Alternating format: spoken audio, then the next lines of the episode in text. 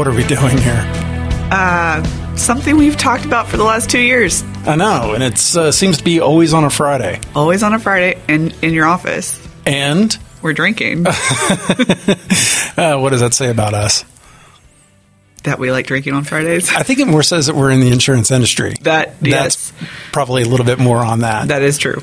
So yeah, it's it's always great because Friday afternoons we come in here and people sit down and they're always talking to us and you know all of a sudden it's like, well, you want to drink, you want to drink, and then all of a sudden this has kind of become a thing. Yeah. So- we've been doing it for well, that part of it we've been doing for longer than two years. Uh, absolutely, we've we've seen we've seen people come and go through those parties for sure. Yes. And then, um, yeah, it was, it was about a about a year ago that we talked about. You know, we should probably do this as a podcast. Well, I think the seed was actually planted two years ago. I remember uh, we were at a conference, sitting in a bar, and you Of course. of course, and Don Hobdy was sitting there with us, and he just watched us go back and forth, back and forth, talking about whatever we were talking about that day. Very entertained by our conversation. Just the back and forth, and you didn't Just- say anything. You just listened to it. exactly, and I think that was where kind of the seed was planted Yeah. that this would be something we needed to do. Yeah. Well, I've I've I've actually been looking forward to it, and so I guess it's time to introduce uh, our our little podcast, the Yes. uh, insurance at uh, Friday app, happy hour. So here it is. Time for me to pour the first drink. Yes, let's go. You know, back uh, back in the mid '90s, so I might be dating myself a little bit. I used to do radio. So a lot of this was a lot of fun setting up. I was kind of looking forward to it. And then I got into it and I was like, the world has changed.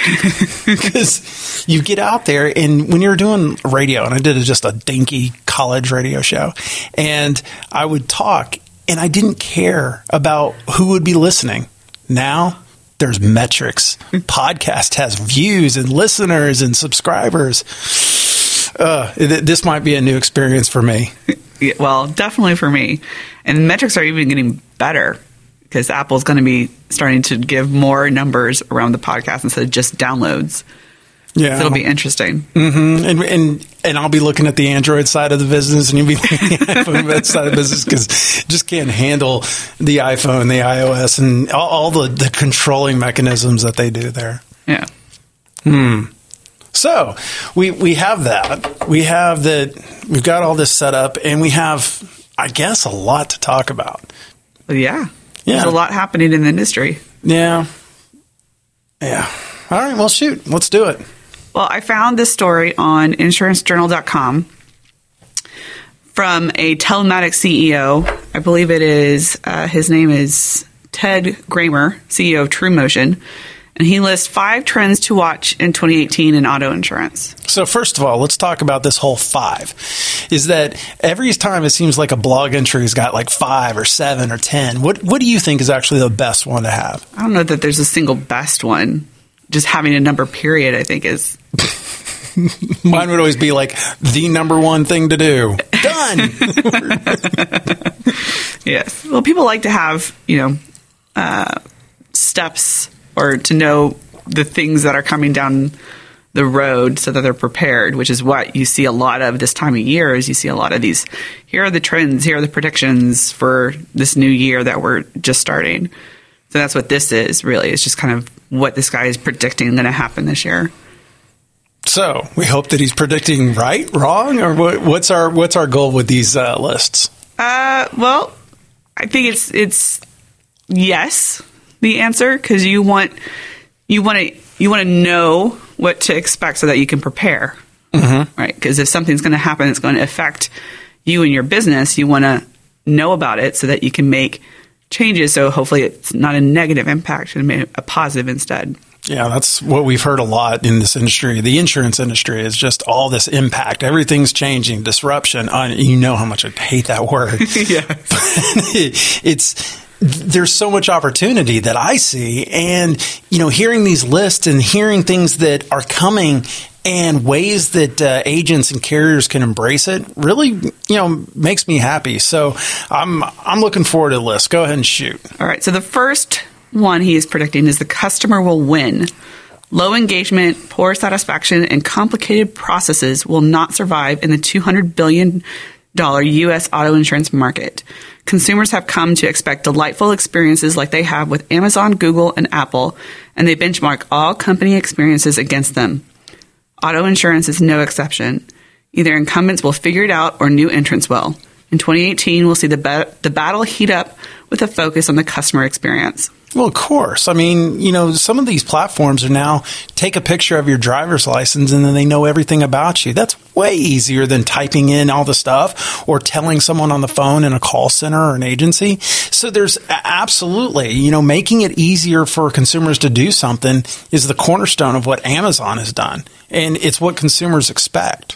So I definitely can see that because you you sit there into Amazon, it's like click now, boom, it's on my doorstep tomorrow. I mean, you can't beat that. I mean, there's a point where you're like, you're you're in Best Buy and you're shopping for something. And you're like, you know what? I really don't even want to carry that to my car. I'm just going to order it on Amazon, so I don't have to go through the checkout line, pull out my credit card, sign a receipt, do any of that. Amazon has made things so easy, and consumers are starting to go, we want to have that ourselves. Absolutely. Absolutely. we we are definitely seeing that more and more, uh, like with online consumer raters and uh, lead aggregators and all of that as they're, you know, growing in traffic and the number of consumers who are going through those platforms. Yeah, I can tell you for sure that they are growing in, in, in numbers. And, you know, there, has been this delay in InsureTech and, you know, everybody's got the insure tech, and they're all worried and all that. But the thing is, is that they go, well, what happened in 2017? Why didn't I see all these InsureTechs? Why, why is, why did it get quiet? And they're building. It's like that storm that you know they had some good momentum and the front is the gust front is going and it's you know it's that was the precursor 2015 and 2016 but 2017 was the calm before the storm I think and that's where you're going to see a huge transformation in 2018 and beyond where those people that have gotten billions of dollars into their platforms they're now going to start making a move. Yeah. All right, what's next? Expect UBI 2.0. The results are in. Driving data is highly predictive. Mobile telematics has reduced the barriers to entry. Consumers are signing up, and the carriers that started early are winning.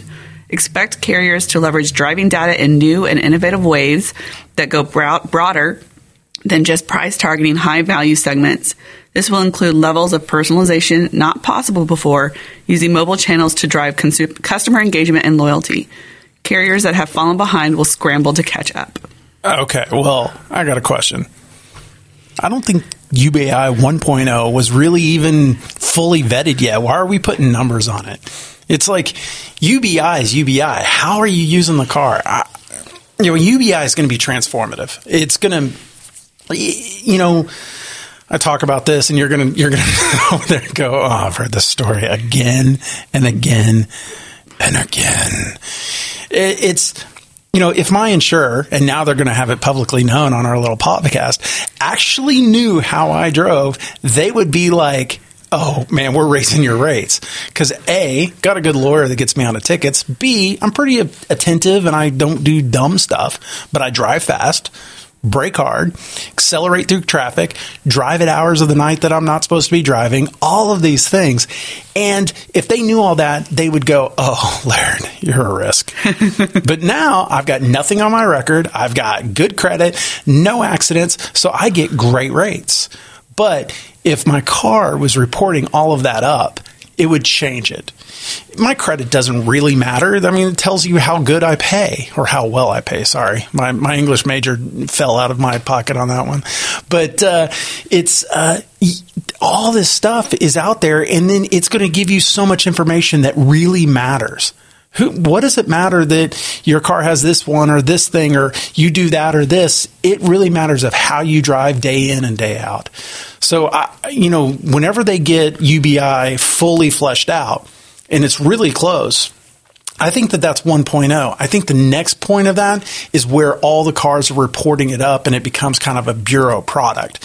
And so you think we won't be able to opt out of it? It'll be something that you have a car, it's going to be doing it. Yeah, you know, they always tell you that driving is a privilege, not a right. So that that's why they're going to they're going to tie it. They're going to say, you know, it's a privilege, and so we're able to track this. I mean, they they pretty much govern everything you do when you drive anyway. So, you know, why not this? Yeah. Yep. So the third one is a massive opportunity in claims will fully emerge. After decades of claims functioning as the old school back office part of the business, carriers are seeing the potential for game changing impact on the customer experience, expenses, and loss costs. In five years, claims will look nothing like it does today. The mosaic will be filled in beginning in 2018. Yeah, claims claims is the big one. That's the one I'm always telling people. That's where insure tech, quote unquote, is really going to make the huge impact. That you're able to have an insured themselves go take a picture of their damage, and an artificial intelligent uh, system in the back end using neural nets are going to sit there and go, okay, this damage broke this part. This part needs this much paint. This needs that. Oh, there's damage. Whenever the damage is this bad in this area, then that piece is actually broken that you can't even see in the middle of the engine block. Then they just pop out a price. This is what this is what it's going to be to claim. Then you've got people that claims adjusters aren't going to you know the local repair shop. They're not making back deals and vice versa. It's really just done by a bot. And the insurance companies, every single time that they file a claim now, it's building more of that data moving forward. Yeah. So claims is, is going to be huge. Well, I think the two of the biggest buzzwords around insure tech has been blockchain and AI, and AI I think is what's going to come into play with claims immensely. Yeah, which is what we're already seeing with Lemonade and their AI. That I think what uh, paid a claim in three seconds they were boasting about last year. Yeah, and you know that, that and that's the and what's what gets a lot of people is that Lemonade's claim process is basic. I mean, it, they're not covering much. It's it's rental and it's you know rental and con, uh, content coverages, which is basic. It's very easy. It's very easy to do, and it's time for my computer to be quiet. but uh, it's really basic and it's easy for everybody to um, to do that it's when it gets complicated and it gets to cars and damages to your house and everything in there. That's going to be the real change. That's going to be the one that you take a picture of your house and it has all the data modeled behind it and everything is done. That's going to transform insurance. And that's, it's not a disruption. It's, it's a disruption to industries outside of insurance. It's going to be a disruption to uh, people like um, you know repair facilities that try to pad claims or whatever they want to do. Oh well, this was broken. You couldn't see it because it was in the middle of the, the engine block. That's not going to be the case anymore because it's going to go. Well, we know that that wasn't broken based upon the tens of thousands of claims we felt that we did with this vehicle in this area. And the carriers are sharing that data through their third party providers. So that data gets better every single year. Yeah. So the fourth trend or prediction he's making is the hype around connected cars and autonomous vehicles will continue. The keyword being hype. The ugly math is that it still will still be at least 15 years until connected cars penetrate half the U.S. vehicle fleet. Level 5 autonomy will take even lo- longer. Unfortunately, the auto insurance deck will likely be reshuffled before then. To prepare for the transition, carriers will look to smartphone data to help. It delivers over 70% of connected car data plus distracted driving data. Smartphones also provide new engagement opportunities, and carriers don't have to wait. More than 85% of drivers own one today. All right. Well, that's first of all where I got the disconnect is that I am not installing an insurance carrier's app or a tracking app or anything into my phone because A, I need the battery life. B, I don't want people tracking me. And that's going to be the problem is that data is so disparate. It's all over the place. You know, Progressive has theirs from the dongle. Uh, you know, Allstate MetLife are getting it from apps. I mean, there's, there's companies like Octo and, um, all these companies that are aggregating this data in there and they're keeping it in silos. Well, until A, we make all the data uniform. Like all the fields are the same. Everybody's watching the same field. And I can tell you some carriers already think that they have that special sauce. They're like, oh, this one little thing, this one I like. You know, this is the one I'm not telling anybody about because they feel it's their secret sauce to their algorithm. But Once it flushes out and then it goes to Bureau and it's available for everybody, the UBI and the telematics data and all that, it's going to become part of your car. And that data getting reported up in the same format every single time, continuously. And GM's been doing it since 2011. I mean, that data is already in there. It's done. Don't worry about it. It's already being tracked. I mean, that's why they're trying to get everybody to opt in to OnStar because that enables their their usage metrics, you know, by their terms of service. And so we're, you know, this industry whenever that happens, whenever this industry works together with the auto industry and governments because it's all going to come together. And this is probably like mid 2020, it's like 2025 that this really comes to fruition, is that that's where it's really going to transform. Autonomous cars, they're neat. Yes, they're hype, but the real data of it is the connected vehicle. And that's that's what I'm looking forward to as, you know, being in the industry because again, that helps you understand your agent or your your consumer. It helps you just go click, hey, Becky drives this car. This is her driving habits. I know her. I can rate it. Now I don't have to ask all these questions. I can look up your driving history. You got any accidents or whatnot. And then you're throwing it in there and you're going, all right, well, here's your rate. Makes it easy, which goes down to point number one. Right. Yeah. Consumers want easy. So would you, would you, what do you think about being tracked? I think we're already being tracked to an extent. so you got the so is Well, is like- that where the Zuma satellite went? Is it actually secretly tracking you? well, like whenever I open Waze to use Waze, right? And if the car is in motion, it's like uh, you can't use this right now because you're driving. So you have to click "I'm the passenger" button in order to be to use to use the app. So they they know I'm in a car and I'm moving already. Oh yeah, and and there's there's some uh, apps that uh, connect to like a Bluetooth device in your um, car that actually knows the position of your phone in the car, so that if you hand it to the passenger, they actually know. And I asked the guys that were creating this app, and I go. Well, how do you know if you got really long arms? You just reach over in the passenger seat, and they said by the angle they can tell mm. that your arm is holding it that way. if it's way. facing you or Yeah. if it's facing Or another facing the seat. Sure. And I was like, all right, but yeah, we're we're getting tracked. I mean, everything is trackable. Everything seems to just. I mean, it's like, have you ever looked up at your Google history and you just see everywhere that you're going around because Google's just tracking you all the time, or Apple? Right. It's like, oh boy, privacy is out the window. It's been out the window for a long time. I mean, privacy it, privacy now is just an illusion.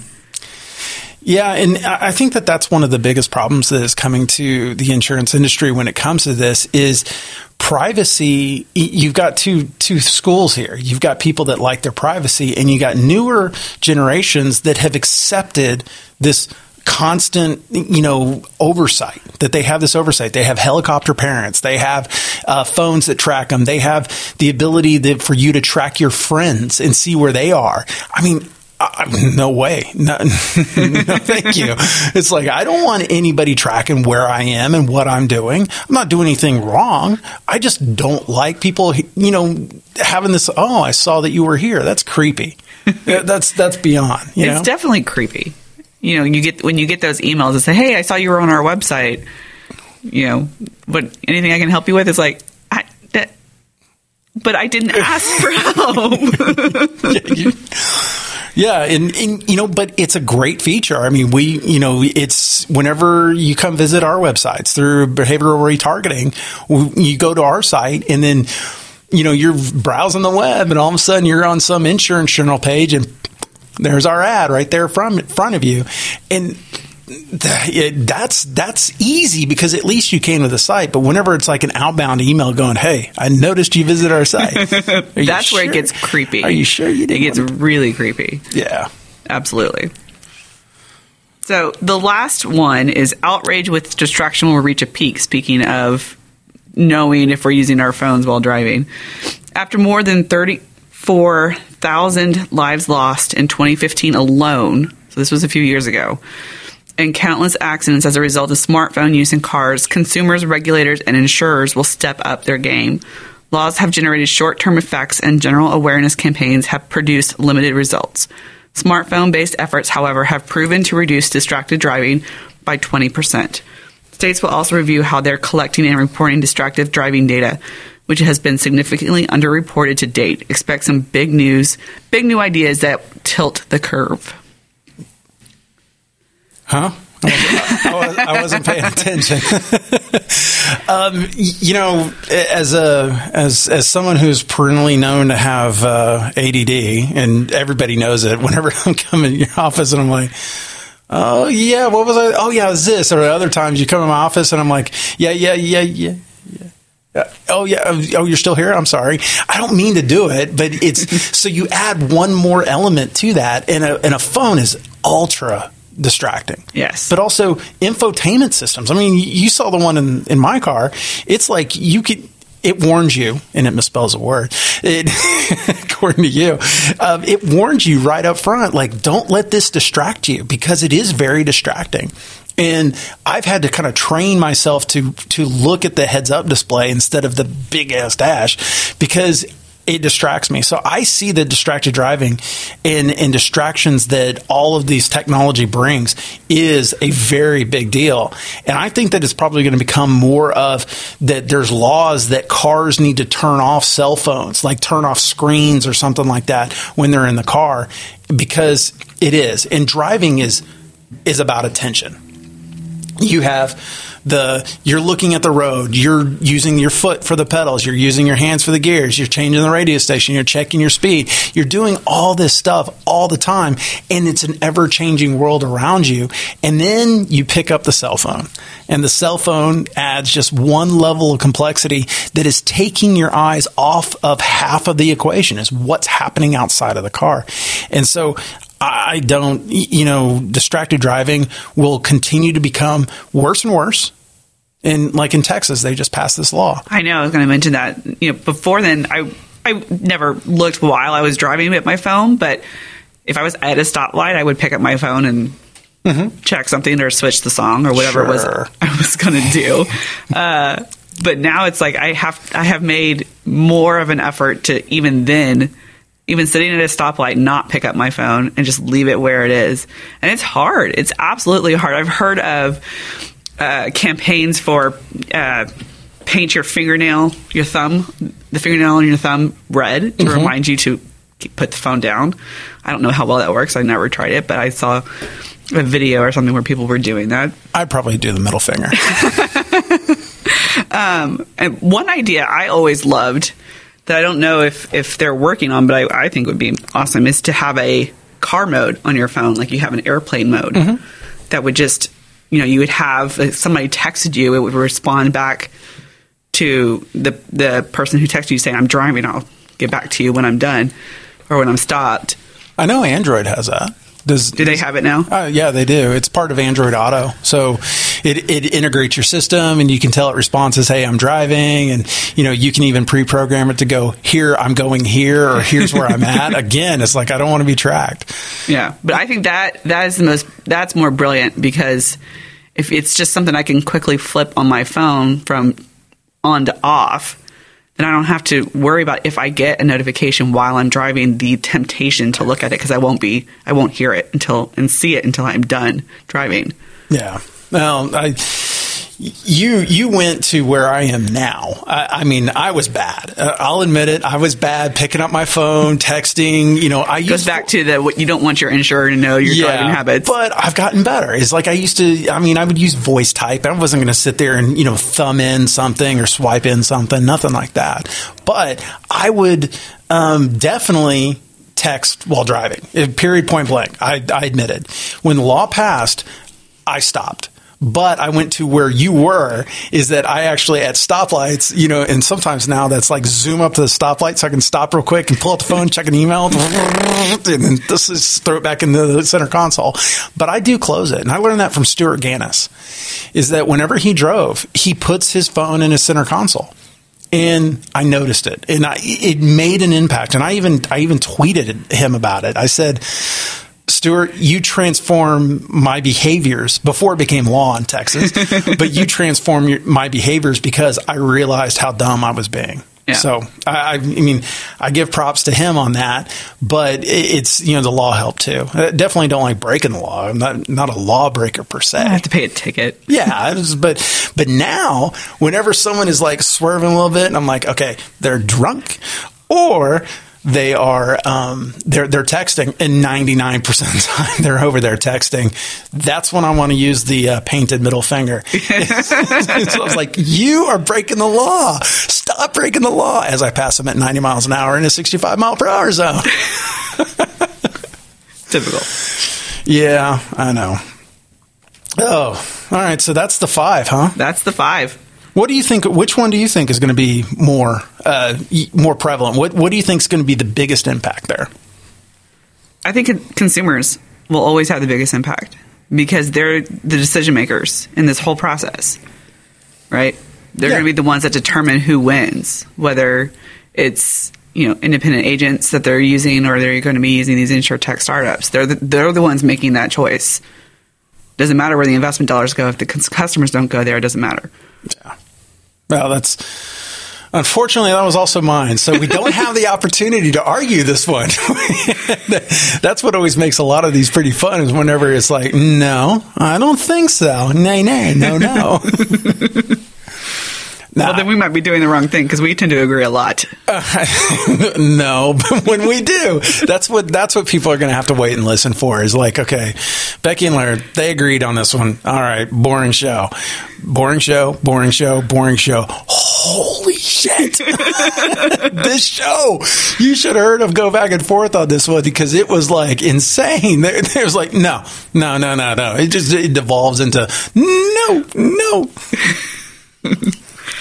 Yep. But that's but that's where having a drink in your hand helps because sometimes it, it just goes all right. It softens you, it softens the other person.